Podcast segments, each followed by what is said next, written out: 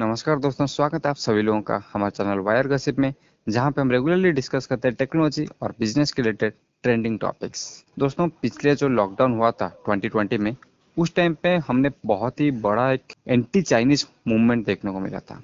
और ये सिर्फ़ इंडिया में ही नहीं चाइना में भी कुछ उसी तरह का चीज़ चल रहा था।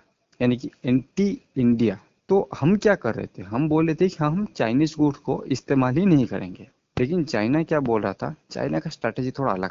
चाइना बोल रहा था कि हम तुम्हें चीज़ सप्लाई ही नहीं करेंगे। मतलब जिस चीज़ के ऊपर तुम्हारा सबसे ज़्यादा डिपेंडेंसी है, उसको ही हम सप्लाई नहीं करेंगे, जो है चिप्स क्योंकि आजकल जो 5G का ज़माना है इलेक्ट्रिक व्हीकल का ज़माना है, सारे चीज़ में कुछ ना कुछ इलेक्ट्रॉनिक्स यूज़ होता ही है। तो अगर आप चिप्स ही नहीं देंगे देन उसका ब्रेन ही निकाल देते आप।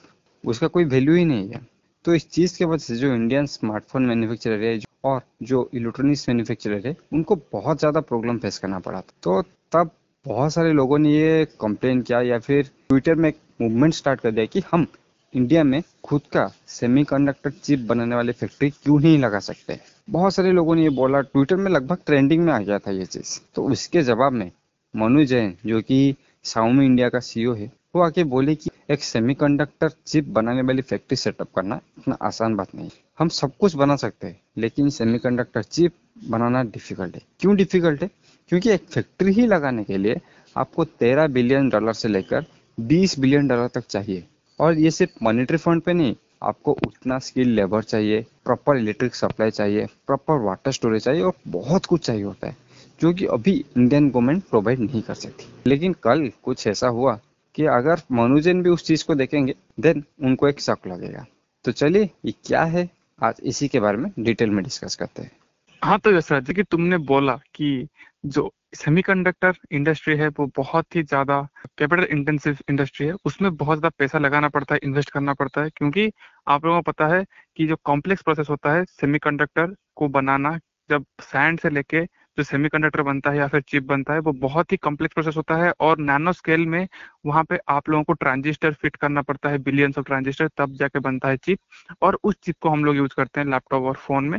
सिर्फ़ लैपटॉप फ़ोन नहीं, हर जगह पे यूज़ होता है फाइव चाहे वो हो जाए five G electric vehicle car अभी तो आप लोगों को पता ही होगा रिसेंटली कार इंडस्ट्री कितना सफ़र किया चिप शॉर्टेज की वजह से।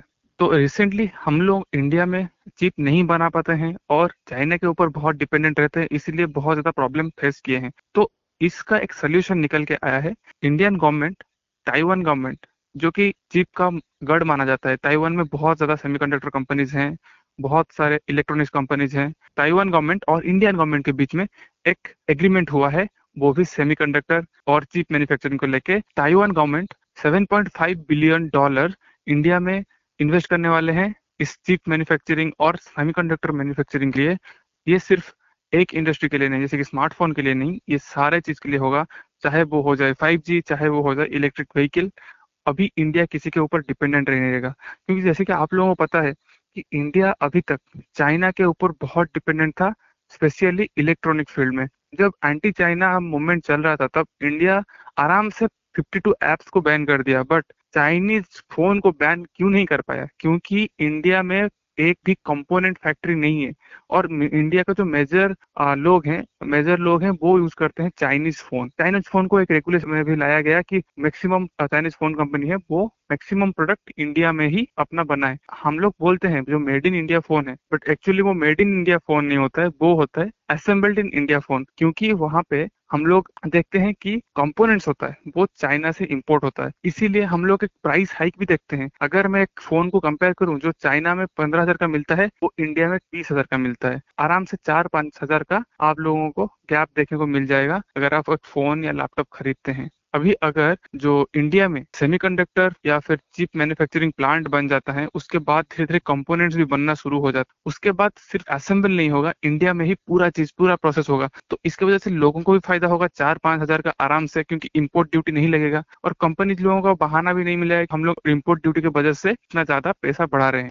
एक बात। दूसरी बात इंडिया का जो इलेक्ट्रॉनिक्स कंपनीज़ हैं, जो मदरबोर्ड बनाते हैं या फिर इलेक्ट्रॉनिक्स कंपोनेंट बनाते हैं, उन लोगों को भी ज़्यादा फ़ायदा होगा क्योंकि चिप इंडिया में रेडिली अवेलेबल है तो मैक्सिमम कंपनी इंडिया में ही अपना मदरबोर्ड डेवलप करेंगे, बाहर से इम्पोर्ट नहीं करेंगे। तो ये बहुत ज़्यादा फ़ायदा होने वाला है। इंडियन इकोनॉमी को भी इंडियन कंपनीज़ को भी और और इंडियन यूज़र्स को भी। और एक बात, हम लोग अभी रिसेंटली टेलीकॉम लॉज के बारे में बात कर रहे थे, उसमें इंडियन गवर्नमेंट ने डिक्लेयर किया था कि 5G का होम ग्रोन टेक्नोलॉजी या फिर होम ग्रोन कंपोनेंट्स डेवलप करने के लिए। तो ये इसको भी बढ़ावा देगा क्योंकि इसमें 5G चिप भी बनेंगे। हाँ रोहित तुम ये बहुत ही सही बात बोला है कि इंडिया अभी इस तरह से प्रिपेयर करा है कि हम बोल नहीं रहे, हम सुपर पावर बनना चाहते हैं। लेकिन अगर तुम टेक्निकल पॉइंट ऑफ़ व्यू से या फिर थोड़ा बिज़नेस पॉइंट ऑफ़ व्यू से सोचोगे देन वो सारे काम कर रहा है जो कि एक टेक्निकल सुपर पावर बनने के लिए या फिर एक इकोनॉमिकली सुपर पावर बनने के लिए ज़रूरी होता है। तो अभी तुमने मेंशन किया है कि जो टेलीकॉम लॉस की वजह से 5G को कितना बेनिफिट होने वाला है। और भी मैं एक चीज़ मेंशन करना चाहूँगी कि अभी जो क्वाड का समिट हुआ था, जो कि चार कंट्रीज़ के बीच होता है, America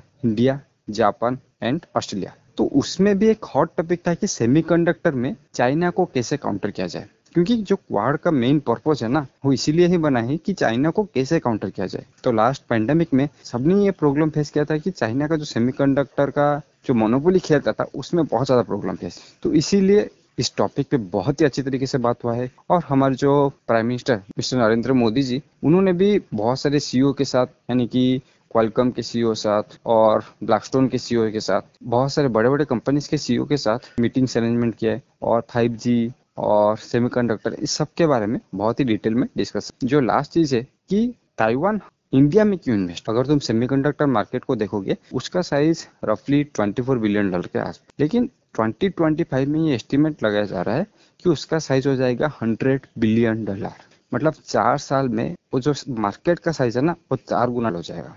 मतलब इतना ज़्यादा चीज़ को कंट्रोल करना या फिर इतना ज़्यादा सप्लाई क्रिएट करना ताइवान की बस की बात नहीं है, क्योंकि वो लिमिटेड रिसोर्सेस वाला कंट्री है और वो इतना सारा डिमांड को कंट्रोल नहीं कर सकता। तो ताइवान भी चाहता है कि और किसी कंट्री में वो इन्वेस्ट करे ताकि वो दोनों के लिए, उस कंट्री के लिए भी और ताइवान के लिए भी एक विन विन सिचुएशन बन के निकल के आए।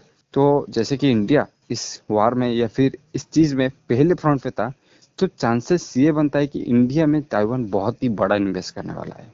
तो आई होप इस एपिसोड से आपको पता लग गया होगा कि इंडिया किस तरह से एक टेक्निकल सुपर पावर बनने का ट्राई कर रहा है और जो ताइवान का इन्वेस्टमेंट है, वो किस तरह से हमको एक आत्मनिर्भर बनाने में और हमारे कंट्री को ग्रो करने में बहुत ही एक इम्पोर्टेंट रोल प्ले करेगा। तो इसी के साथ आज का एपिसोड खत्म करते हैं। धन्यवाद।